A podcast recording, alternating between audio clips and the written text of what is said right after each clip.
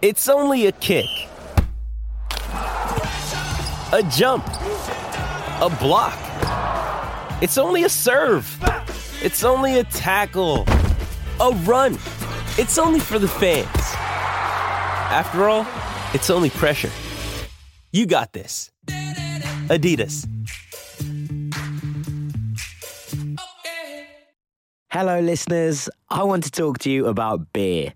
Beer 52 is the UK's number one craft beer club, delivering monthly boxes of the finest small batch craft beer from all around the world to your door. It's a fantastic present for any beer lover in your life. There's no contract, and you can get £10 off your first box by using the code Fulham at beer52.com. That's Fulham at beer52.com.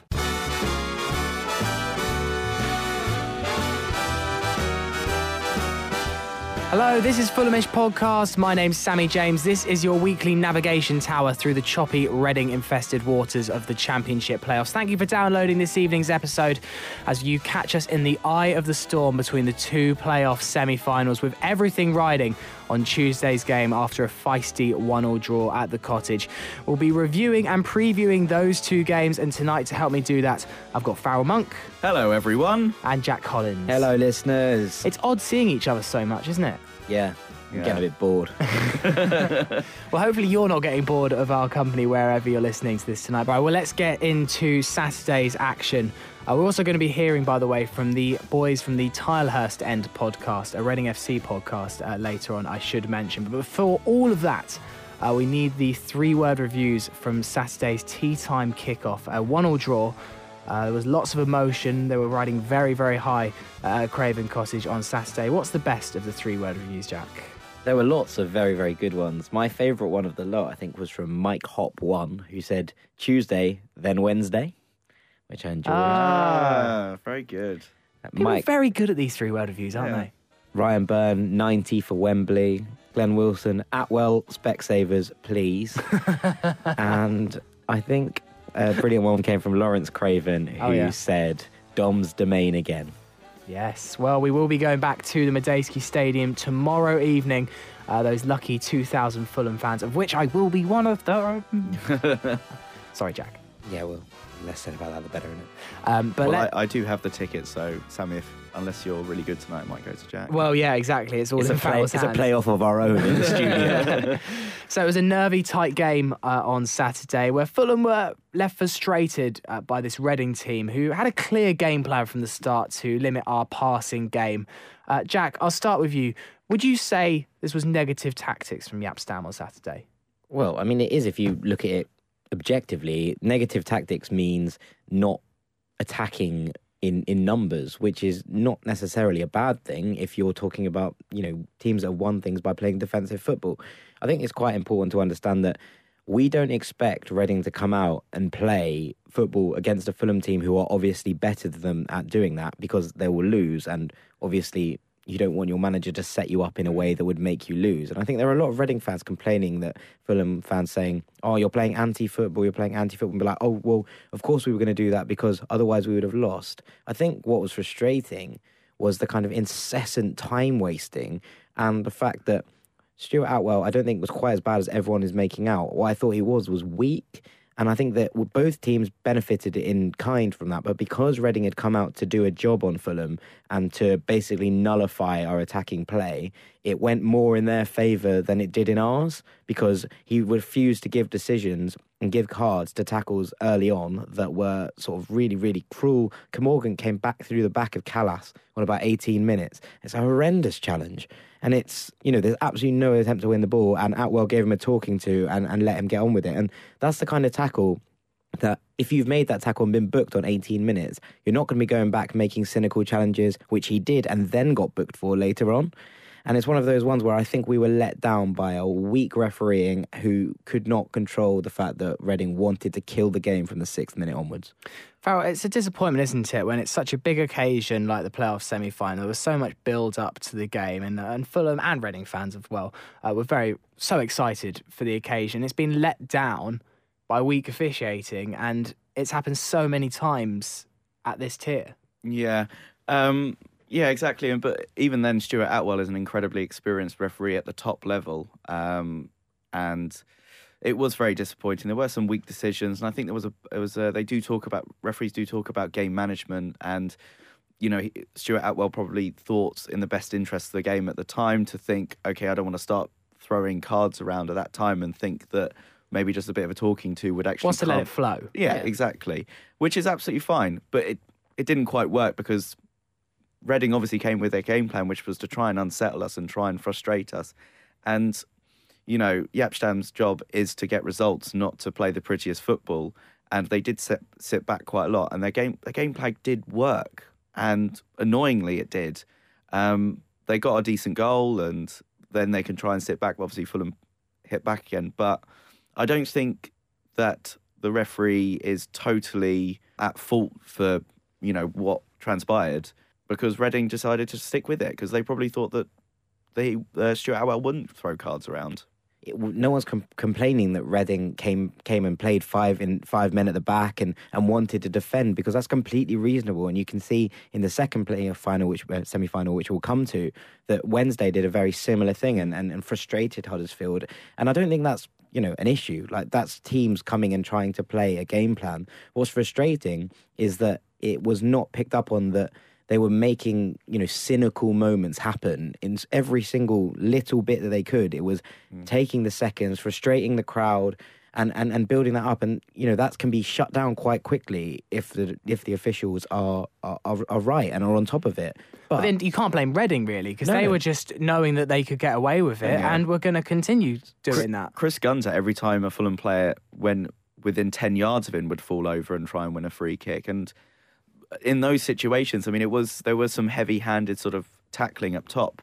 We were trying to be smart by trying to win the ball in some decent areas, but they were they were being very smart in the way that, especially Chris Gunter, he was getting his body in the way, and just as soon as he got that touch, was just going down because that would frustrate us, and it would mean that players like Aluko and Malone, who are pushing really far up to try and win those balls, were being a bit more standoffish as the game went on. we weren't our own friend either in that we did occasionally go down a bit too often and a bit too easily in certain situations. And i think the ref then playing advantages and, and leaving those fouls go was then more likely to give reading you know more of more of the same because he was he was seeing us occasionally fall over and appeal for things when necessarily it wasn't the right thing to do or i don't think it was diving it was more just allowing ourselves to go down easily. And we've had plenty of comments about this on the on the show over the course of the year. And we've said there's a difference between you know being smart and taking contact and and you're looking for something when you know it's not really going your way and i think that we should have managed ourselves better we should have realized that um, Obita and gunter were, were, were frustrating our frustrating our wingers and our wing backs in a way that we've not seen before. And I think that Stam's management of the game was excellent. It was just the little cynical things that Reading were doing were what frustrated the crowd. Yeah, and uh, you know, all fair, all credit to Stam for that because if you look at Reading's away record, especially against the the teams in the playoffs, they're, it's dreadful, and he he could not afford another dreadful performance because it would be that it, they'd have to make three or four goals up in the in the home leg. And I guess we we often compare Fulham and the clubs at this level to bigger teams. It's a natural thing to do. And we've said, actually, are Fulham the Liverpool of the Championship? And people have compared some of the passing to Barcelona. It might be slightly ridiculous, that. Um, but if you look at the other end of the spectrum of, of top teams, you also have teams that are very good at doing a job, like Reading did. Obviously, Mourinho has written the book on it over the Yeah. years. You sometimes have to go away and have ugly performances. The flip side to that, though, is they can't really do a repeat of it in the home game tomorrow. Yeah, and the the yeah, that is very true. Um, I've got to give credit to the two centre midfielders, Danny Williams and um, uh, George Evans, and they were they were excellent. I thought they were excellent at supporting the other, the back three or back five, um, and it meant there weren't that many things coming through the middle. And the reason why the you know one of the th- Fulham things that Fulham are really really been successful at this year is that we overload throughout it, yeah, throughout the entire pitch and pull their defence this way and that way. But because they had the midfield that centre midfield completely sewn up, even though we were trying to come down the wings, the the fullbacks were quite comfortable about it because they weren't finding all that space in around to try and pass it around. It was only that one time that we got through the down the wing with Malone was when we actually scored. Jack, you look like you disagreed with me when I said that Jaap Stam can't play the same way tomorrow and be successful. Surely he has to open things up, though. I don't think he does. I think what you've just seen is Reading do an absolute job on Fulham, and yeah, we scored, but realistically, it took a bit of magic and a and, a, and a, something to to come out of a, a, bad save, actually quite a poor save from Al Habsi, who should probably be doing better with that Malone centre, if I'm honest.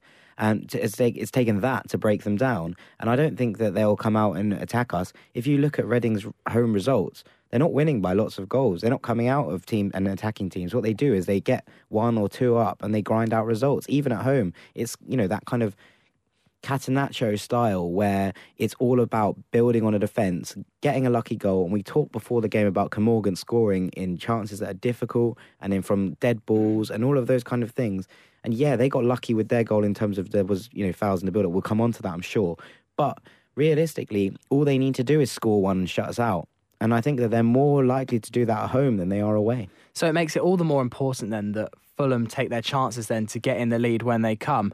Uh, the best opening chance uh, probably fell to Aluko. Actually, offside in the build up uh, when you watch the replay, Scott Malone on the left hand side. But lovely build up, lovely drag back. Uh, Fulham have really mastered that drag back into the centre this season. And, and really, Aluko hasn't got much of a case for the defence there. It's quite a poor miss. Yeah, he should hit the target. I mean, if the keeper saves it, the keeper saves it. But there's absolutely no excuse for Luca not to be hitting the target there. Yeah, it was great football in the build-up, but unfortunately, the finish didn't come to us when we when we needed it. But that's going to be potentially what is the difference for Fulham tomorrow is who can get that opening goal. If Fulham can get their noses in front, then Reading will have to abandon strategy. This, yep, this strategy, and that could open up Reading's defence. And, and Fulham are probably one of the best teams in the Championship for hitting you when you're down effectively like that. So mm. the opening goal tomorrow is so, so important, more so than maybe other times this season where we've seen Fulham come back from going 1 0 down more than any other side in the Championship. We've seen Fulham do that loads, but you know we've also seen Reading grind out more one goal wins than anyone else in the Championship. So I think it comes down to this massively. It depends on you know, it feels like we're going over the same ground to a point, but like it's, it's literally it. Is if they score, we're in real trouble. I, I just love the absolute disdain in your voice as you're saying it. Yes, if they get one 0 one nil up, then it's just going to be another grinded out one 0 win for Reading. I hate it. Like I, I can't lie to you. I absolutely despise the kind of football they play. I, I, I can't pretend that you know it's the kind of people that prefer Real Madrid to Barcelona because because they have a great defensive line and they have one striker who can put the ball in the back of the net. It's nonsense. It's like you would anyone rather watch that than watch the way that Fulham play? And they were like, "Oh, if you're a neutral, you should be supporting Reading because we're the underdog." I was like, "If you're a neutral and you support Reading, you need your head checked." so I've, well, you know, to to play a little bit of uh, with you, I, I've got to admit, if if it gets results, I don't mind. If Fulham win the Champions League, getting one 0 wins every week, fine by me. I'm honest, and there are very few things of that I'd go down this that quite this extreme. But I'd rather not get promoted and not play the way that Reading do. I would I would not want to watch that kind of absolute nonsense week on week. Have to travel to see my team play that kind of crap uh, and watch them like cynically take apart teams by like time wasting and you know and fouling and uh, it's horrible. I, I, really really dislike the club as a general whole. I'm with I think I'm with Farrell here. Uh, as much as I love the way we're playing and it, and it's an added bonus for me. Uh, first and foremost, I always think that it is it's results yeah. for me at the end of the day. If you play beautiful football along the way, that's great. But quite often, you if you are winning, even if it's playing ugly, you will see great moments in football along the way anyway. And actually, thinking back to the Europa League, I don't think we were the prettiest team. No. In the uh, Europa League absolutely. when we got to the final, and I was not minding one little bit. Yeah, absolutely. I mean, Roy Hodgson built his Fulham side about being, you know, well well drilled, well structured. We there were some great moments of football, absolutely, but it was all about being hard to beat. Okay. And then we didn't do the, it so much in the Europa, but actually you know, you watched us away from home in the Premier League some of the, for, during yeah. some of those seasons. It was pretty awful okay, to watch. but let's talk about Hodgson's side then, and let's talk about the fact that Roy Hodgson bought an honest, hard-working side that didn't try and manipulate teams or, or you know, mess about with time, and they weren't cynical.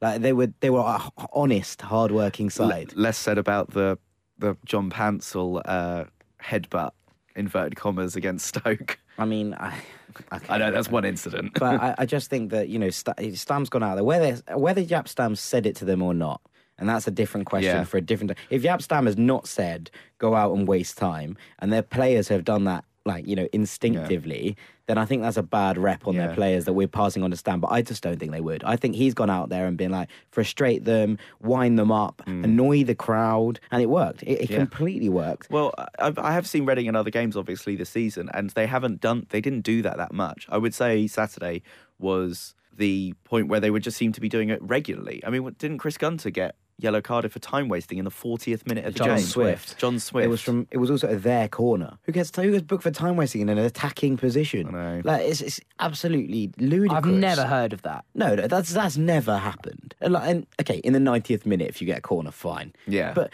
it wasn't like they were playing short corners and like playing them to the corner.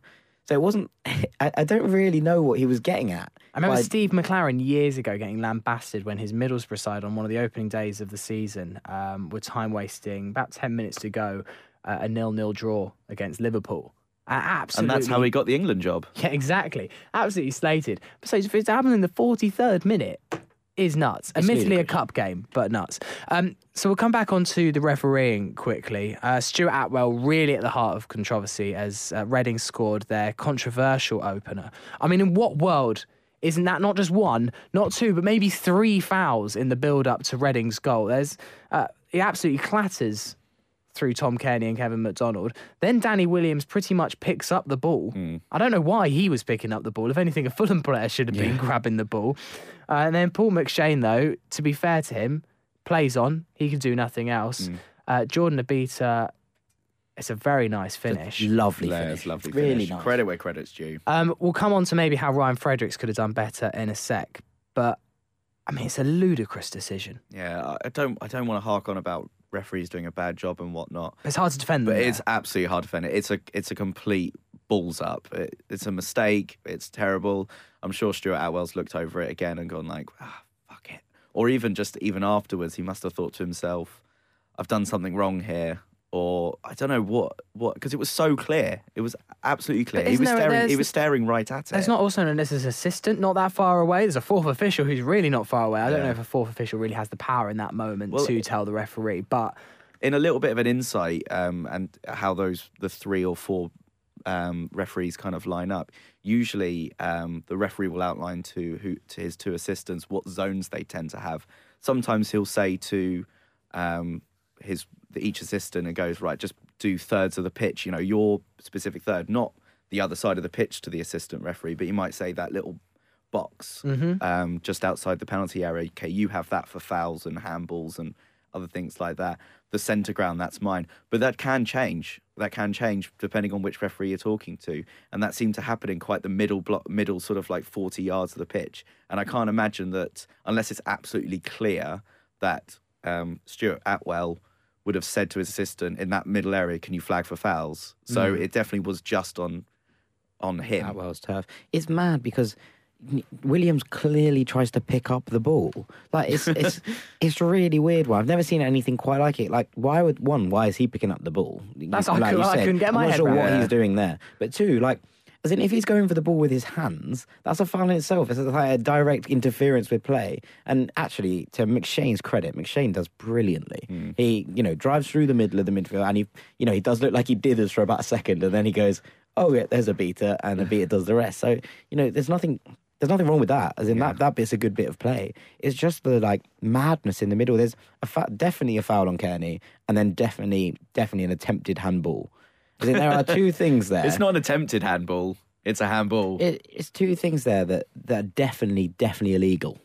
And and it's what you know. You, you sort of struggle to contemplate how the refs missed that. And in a tight, nervy game as it was, that is real, real fine margins. And luckily, uh, Fulham came back for it. Uh, in the defending, though, for that, Ryan Frederick should be much, much closer to Jordan Obita. He can't be allowed to have that much space and time in the box. he was really sluggish to get to him in the first place. It kind of went out to him, and then Fredericks kind of looked around for a little bit, going, "Is he my man? Oh yeah, he's my man. I might as well go to him."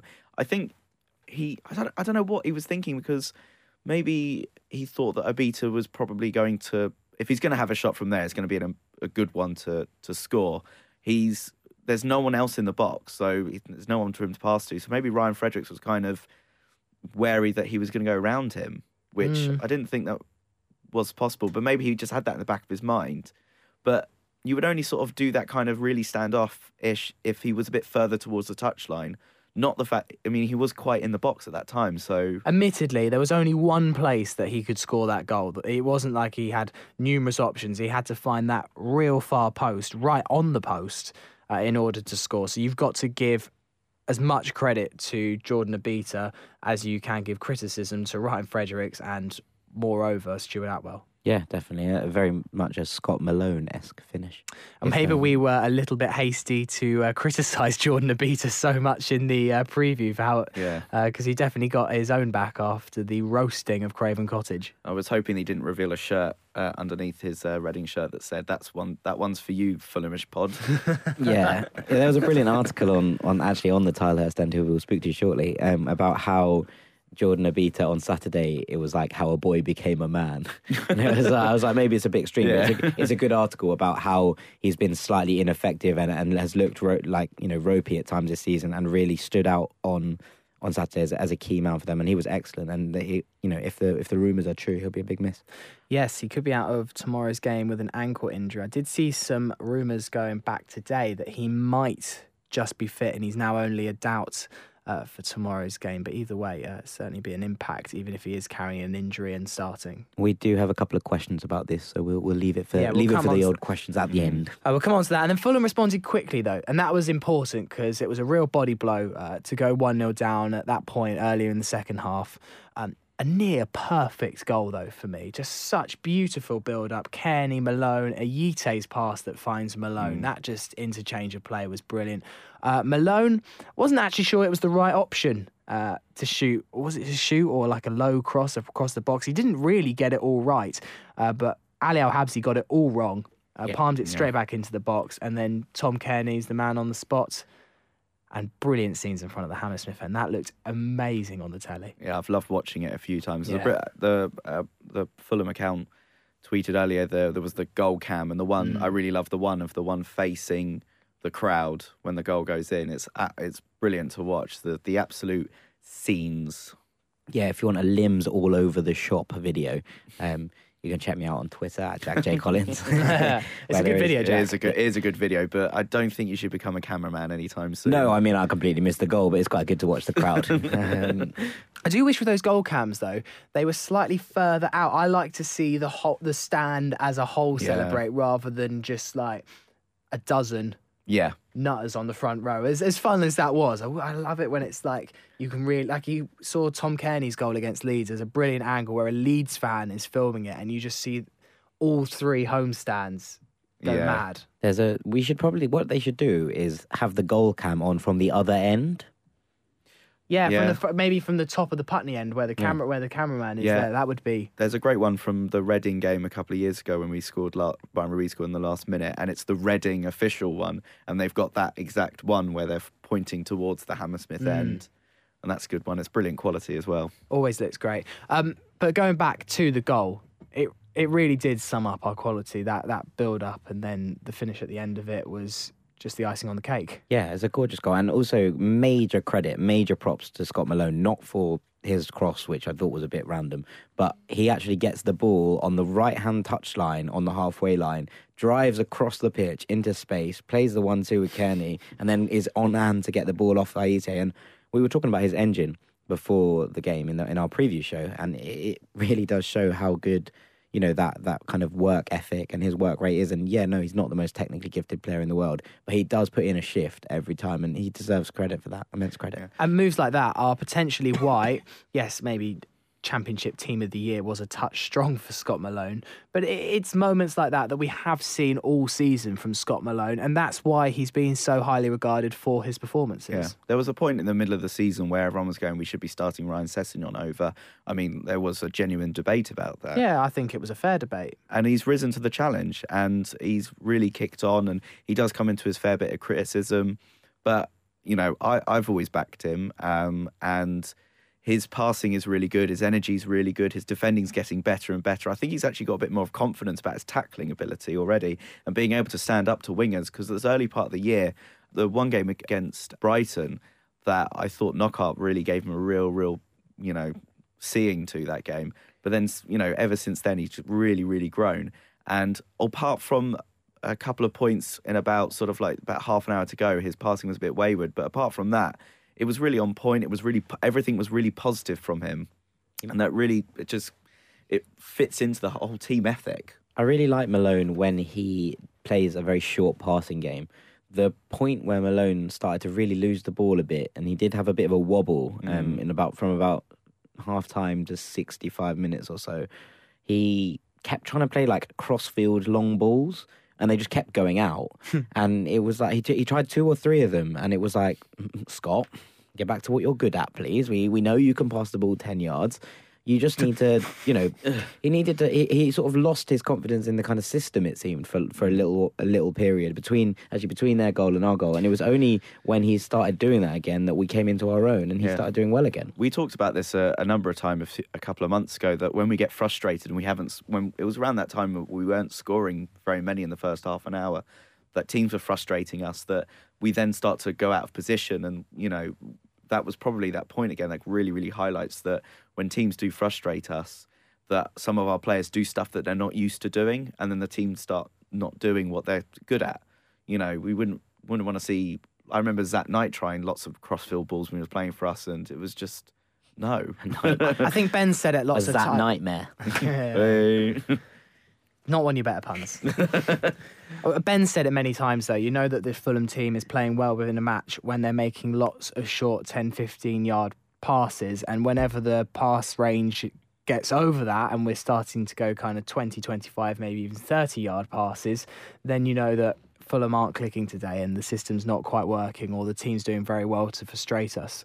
Um, hopefully, we'll be seeing lots of uh, short passes tomorrow. So, back to that goal. Uh, Tom Cairney, uh, given man of the match by the official website for the 11th time this season. Uh, such a passionate celebration. I absolutely, absolutely loved that. And then the last real instant of the game, although uh, Ryan Fredericks arguably uh, did have quite a good chance to get a dramatic late winner uh, at the end, uh, was the Paul McShane red card. For me, summed up Reading's afternoon of um, very cynical football. In fact, it was probably one of the less cynical things to happen in the game. I do genuinely believe uh, Paul McShane was trying to get the ball. He's a very honest pro. Um, and actually, neither side had really any argument there was a red card. Jaap Stam agreed it was a red card. I think even Paul McShane himself. Yeah. Yeah. he said he was pulled back. Um, is the it was his argument why he was so high.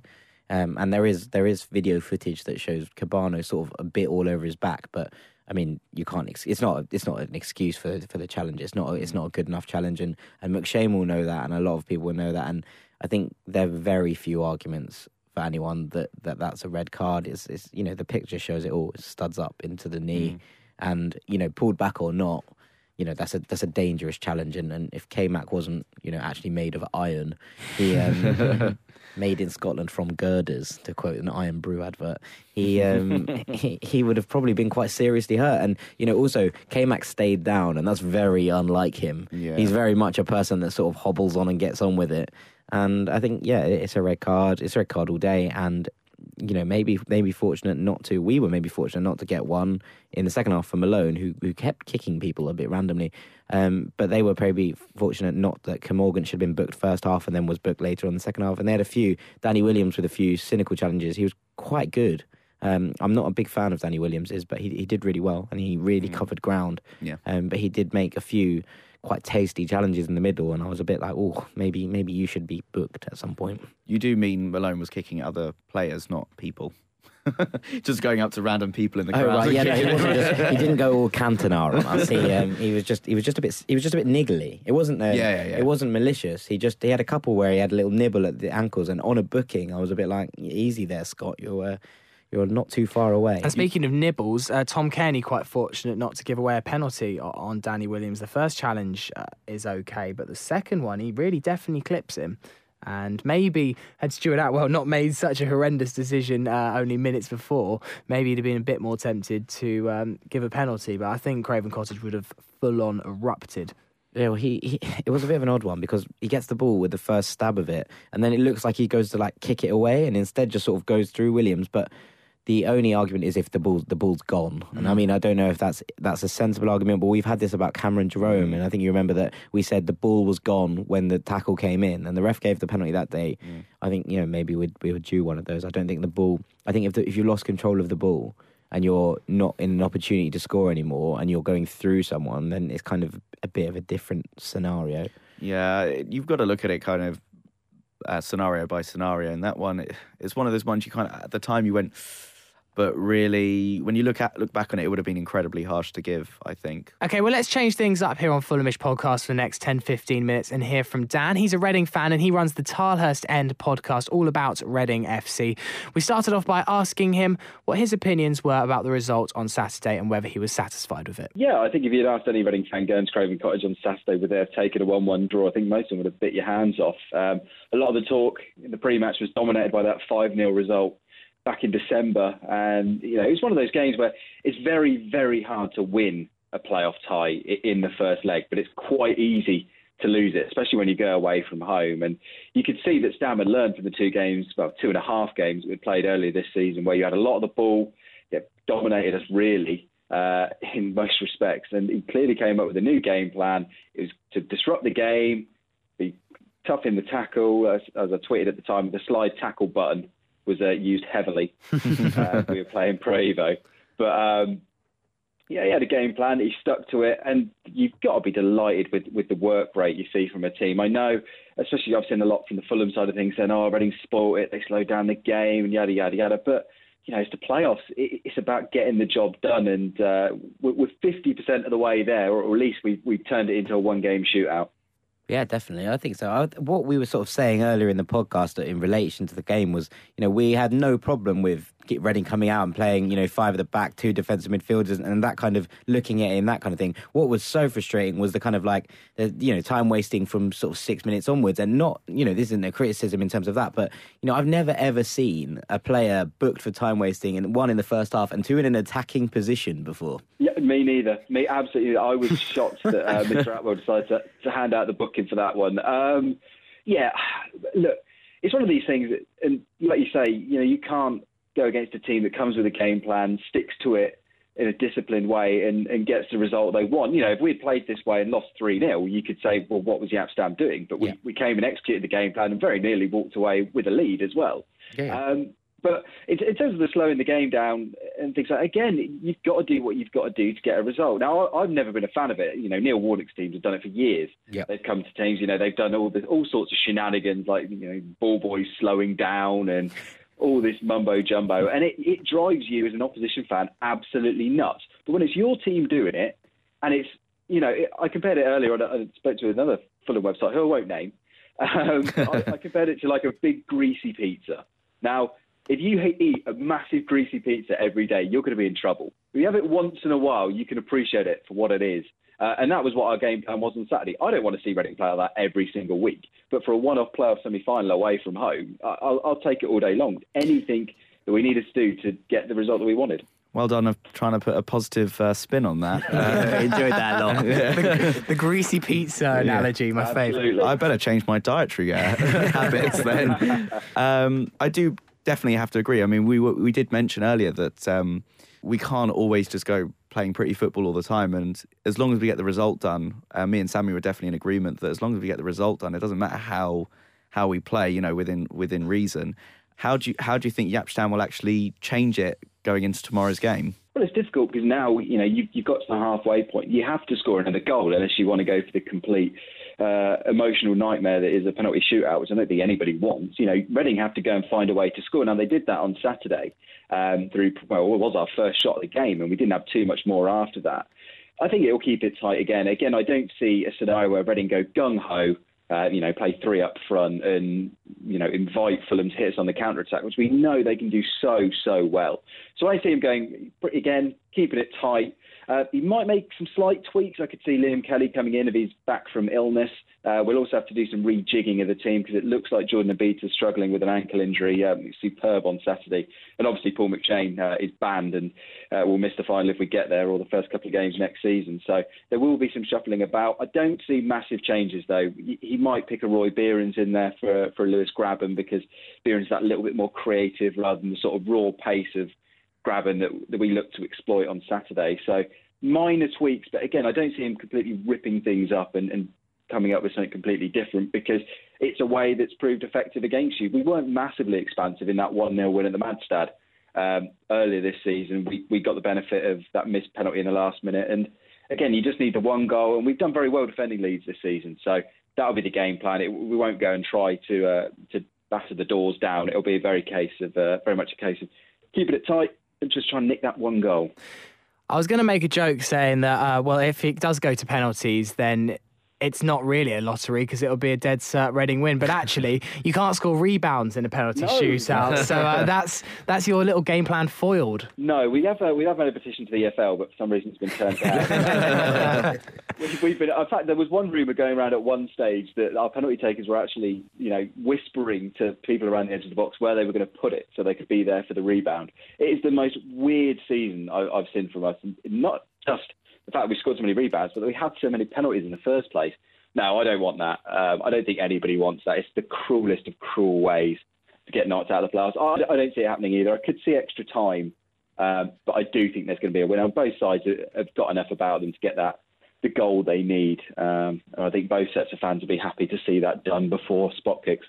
Well, McShane's obviously going to be a, a massive loss for you in not only in terms of being, you know, an excellent centre back and, and actually a creator in some sorts on, on Saturday, but but also in terms of his leadership abilities. And Obita, you know, we, we're assuming is, is is going to be out, but there is, you know, there's still debate about that. The last time both Obita and McShane were out was the Norwich game.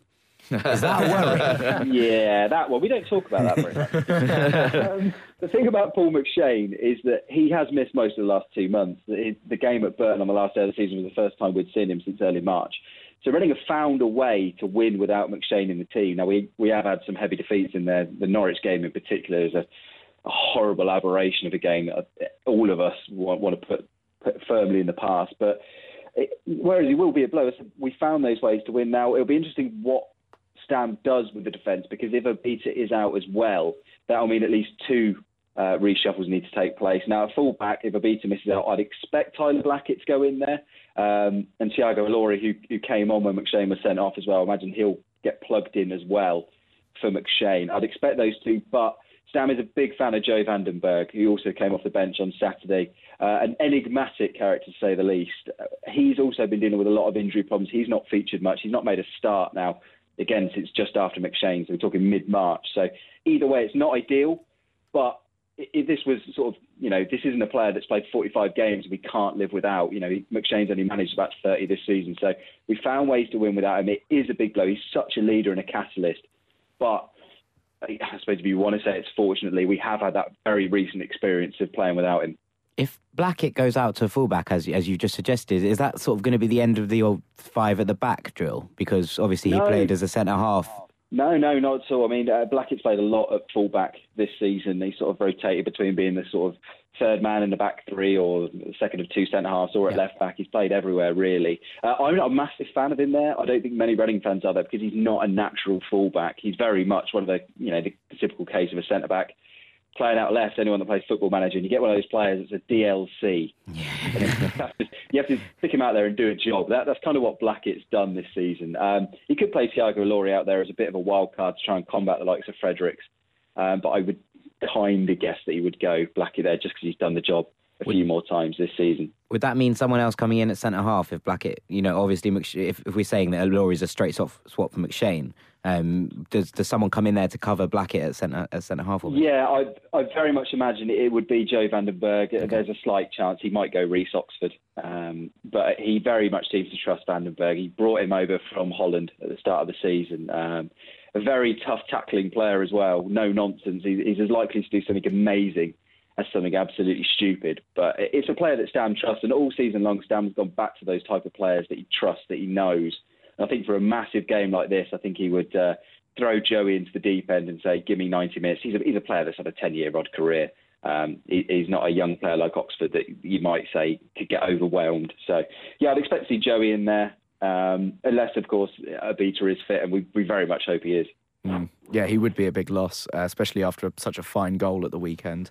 Um, just looking a bit further ahead in the team, I know Grabban came off with about half an hour to go. I, I personally think that was with uh, Tuesday night in mind because he is such a pacey, energetic player that maybe half an hour rest at the end of of uh, Saturday um, probably would be do good for him uh, with Tuesday in mind. Do you agree?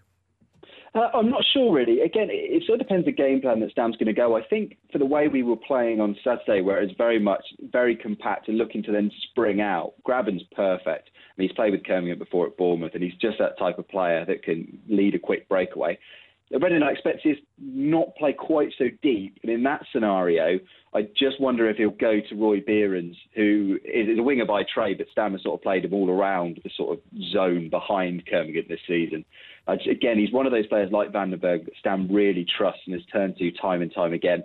I just wonder if he'll start with Beerens to, you know, spring a decent pass, put in a telling cross um, to get that goal ahead, and then perhaps if we're chasing the game, or if you know if we do go ahead, and you know Fulham are forced to come on to us, you can then bring Grabban on. He's not started an awful lot of games as Lewis. He, he seems to start away from home.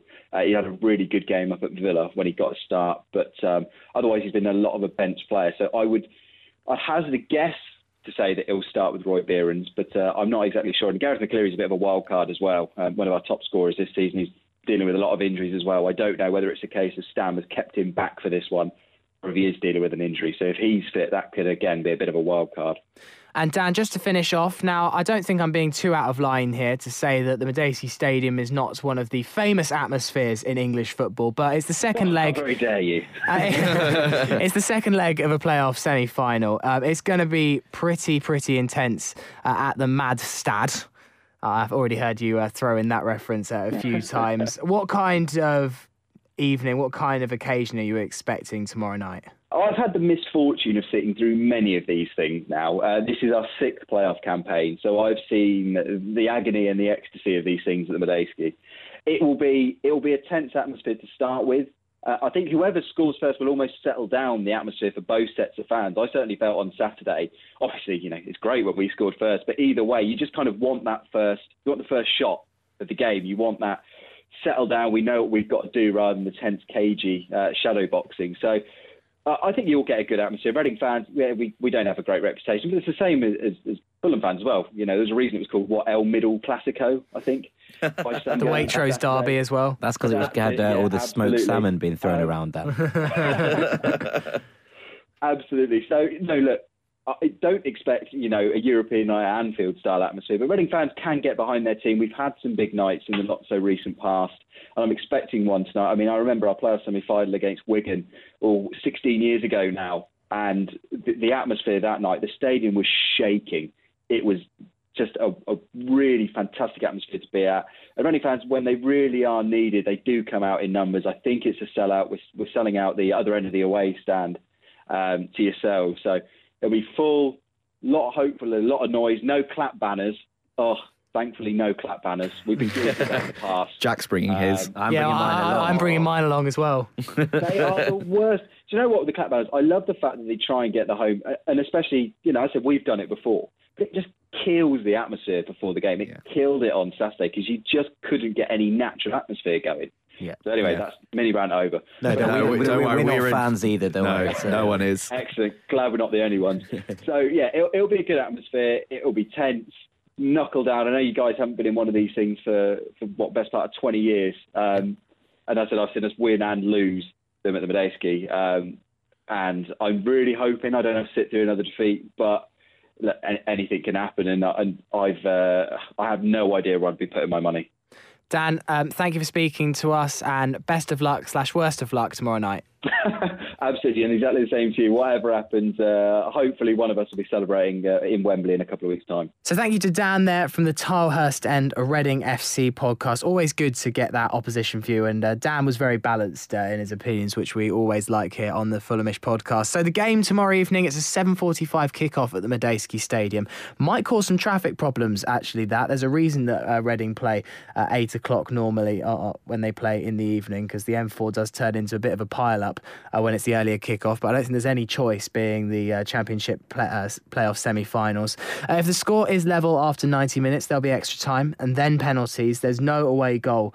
uh, just to remind you again in the Championship.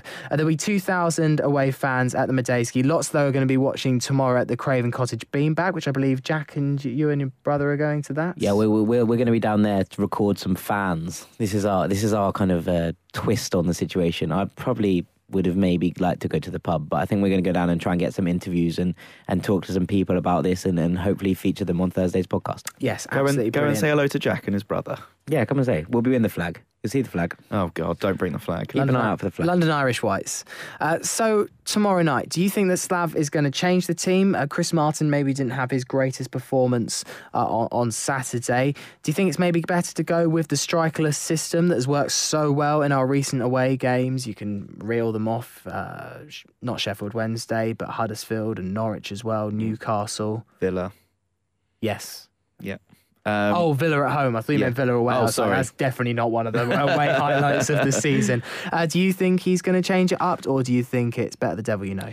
I personally think the one change he'll make, and I think he'll drop Ayite for Sessegnon. I personally believe he'll be the case.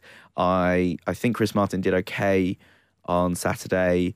Um, I think he likes Chris Martin in the team, hence why he brought him back in uh, for Saturday's game. And I just think Ayite, although he full of attacking intent, I think his decision making was poor on Saturday. Uh, he was taking shots on where he shouldn't have been taking shots on. He wasn't crossing the ball when he should be crossing the ball. He wasn't playing some short passes like he should have been done. He got worked himself some great positions, but then chose the wrong option near enough nine times out of ten. It's unfortunate for Floyd because he hasn't got Ben here to defend himself. He's also those two big missed chances against Brentford. He he doesn't seem to have got his confidence back, and he you know he flashed at a few things on at the weekend. He made some really poor calls on the edge of the box, and uh, a couple of ones where even drilling the ball low at the keeper would have been a, a sensible option in case someone was out. And he he went for wild long shots, and I think Ayite is not necessarily in the right mindset right now. I think I'd, I think I might bring in Cess. I know that's a bit mad and gamble at 16 years old, but I just think that Sessegnon might be the answer at this point. I think there's no debate, though, that at this point, I think Sessegnon is ready to play in a game like that, albeit on- only at left wing. Yeah. Um, the, it's quite funny how the season has gone that we were thinking that our Piazon's an absolute shoe in for that left wing position, or left wing or right wing, whichever one you want to say. But he kind of has gone off the uh, off the boil since coming back from his uh, unlucky draw draw injury. I think that also it's a case of he's best in that number 10 position, but I don't think he's to knock out Tom Cairney out of that place anytime soon. No, I don't think that anyone's going to be knocking Tom Cairney out of that spot. And I think that if you know we don't get promoted and, and Cairney decides that he wants to make that jump to the Premier League, then we have to reconsider. And I think that Lucas Piazon wouldn't be the worst shout of putting someone in hmm. there that we could look at. And but you know that's a debate for another time. Yeah, unless it was Kebano. In the ten, Uh, no, uh, on the on the. Yeah. Let's put Cairney on the wing. How about that one? yeah, Cairney was really good on the right wing, wasn't he? Yeah. so- Um, let's get into some questions then uh, before we end today's podcast, Jack. Loads coming in uh, via Twitter and email today. So, uh, what's at the top of your post bag today? There's actually loads in the post bag, so I'm going to sort of work through this as as, as best as I can. Um, the first question from Owen Wolf, um, who was on our phone in Yes, he weeks was, back. He indeed. said, "If we were to get promoted and you could pick one player from the Championship to play for us in the Premiership, who would it be?" I'd go for someone that was someone who'd be really committed to our cause. Presumably not someone that's gone up already, because I'd just choose Anthony Knockaert or something like Yeah, that. no, Yeah. I, I'm assuming we're going to pick from Championship teams that are, uh, are staying Championship teams. Yeah. Um, someone we'd like to bring up with us if if we went up. Yeah, someone's going to be really committed to our cause. So um, maybe Darren Bent. I wasn't expecting to say that. No, not at all. Um, speaking of Derby, though, I would bring through Will Hughes. Yeah, I Will Hughes he's is a an great excellent shout. centre midfielder, and I think he'd really, really suit. Although I don't actually know who he'd replace in the side, but I think he's a very promising talent, and I'd like to have Will Hughes in This a is Fulham shirt. old news from me, but I would be bringing Alex Smithies of Oh yes, of QPR Yeah. fame. Uh, He's would be the, one. one player. I'd he's more of a player that I I think we would need, as in like that's what Fulham need right now. Like if we did go into the Premier League, I think Will Hughes is just a bit more. He's a lovely player. I'd really like to have him. Yeah, no, I, I can see where you're coming from. Yeah. I can see where you're coming from. Uh, what's next in the I'd- post bag then? There, go on. Oh, go on. Oh, did you have an answer? Um, I would if they don't go up, I would take Izzy Brown. Yeah, good player. Although Yeah. he, he, he doesn't actually play for a championship side, he's on loan. Oh yeah, that's true. So I mean, That the wasn't only- part of one of the criteria. The only other thing is, you know, if we if we're looking for a striker, there might be someone, you know, a, s- a s- a sensible option in, in one of these Naki teams. Wells. Nahki Wells is probably the best shout of the lot, I'd say. Probably not for the Premier League. This is probably more for the Championship. But Tammy Abraham is also uh, a really great talent. But Yeah, I just can't Again, see. Loan. Yeah, I know he's on loan from Chelsea. You name half the players in the championship; they're on loan from Chelsea. Yeah, no. I mean, we've got some questions who are basically all working around the idea of should Martin start or should we play Ayite up top? Um, and I think that we, we've gone through that. So that we have differing opinions on this. I might go for the raw for pace and power of um, Ayite, Kebano, um, Cairney, and Aluko, but I think that's another one. We've got a big one from, from Ivan Berry here. He says, Do any of you guys have any superstitions or rituals that you have to adhere to before a game like this or any game? Jugastella. I think tomorrow I'm going to be a bit paranoid about like not having my ticket or, or something like that. But it's not really a, a superstition before the match. Uh, the only thing is I always um, always wear a scarf, even if it's at the middle of May and it's absolutely boiling. I do love wearing my scarf, and I feel a little bit naked, like something's not right if I don't have it on me. But it's not exactly a uh, you know double crossing with shoelaces backwards kind of superstition. At home, I at home games, I always go through turnstile forty one. Uh, as in, I've never not gone through turnstile forty one. Um, for for the Hammersmith ends, Even if you're in the putney end. yeah, I still go through and, And then I walk walk across all the pitch. way round, yeah. Yeah, like, I just go straight across. I'm like, sorry lads, I had to go through forty one. So um, I actually on the Fulhamish podcast. Um, so yeah, no, that's that's one. Um, I've stopped. I, I mostly have a have a, a certain amount of cans to bring with me on a train. Even if I'm going to like Brentford, I will still make sure that I've had the same things on the train on the on the way there. So that's that's I suppose a superstition. But I think that I will always also every morning I wake up and it's game day. I always listen to the the Bolero from Moulin Rouge. When I, I also up. learned that you And I like to like- your football day playlist that yeah, you have obviously I have like I have a special football day playlist, but like but mostly it's just Bolero, like really loudly, like an aggressively loudly in the morning um, of a, of a game. I Anyone- Anyone walk to it. Anyone on Coach C on the London to Doncaster train uh, when we went up to the Sheffield Wednesday would have been treated to Jack's football day playlist. It was really good. We had a nice time. We played, you know, some good tunes. There was some nice 80s hits in there. Yeah, we had a little less conversation. That was good. Lola's theme. That's always a classic. you know, all these games that you know really ramp you up. I think you need to publish this. Uh, is it on Spotify? Yeah, it's on Spotify. If you just search "It's Football Day" on Spotify, you'll probably find it. Um, is this in, is this in there?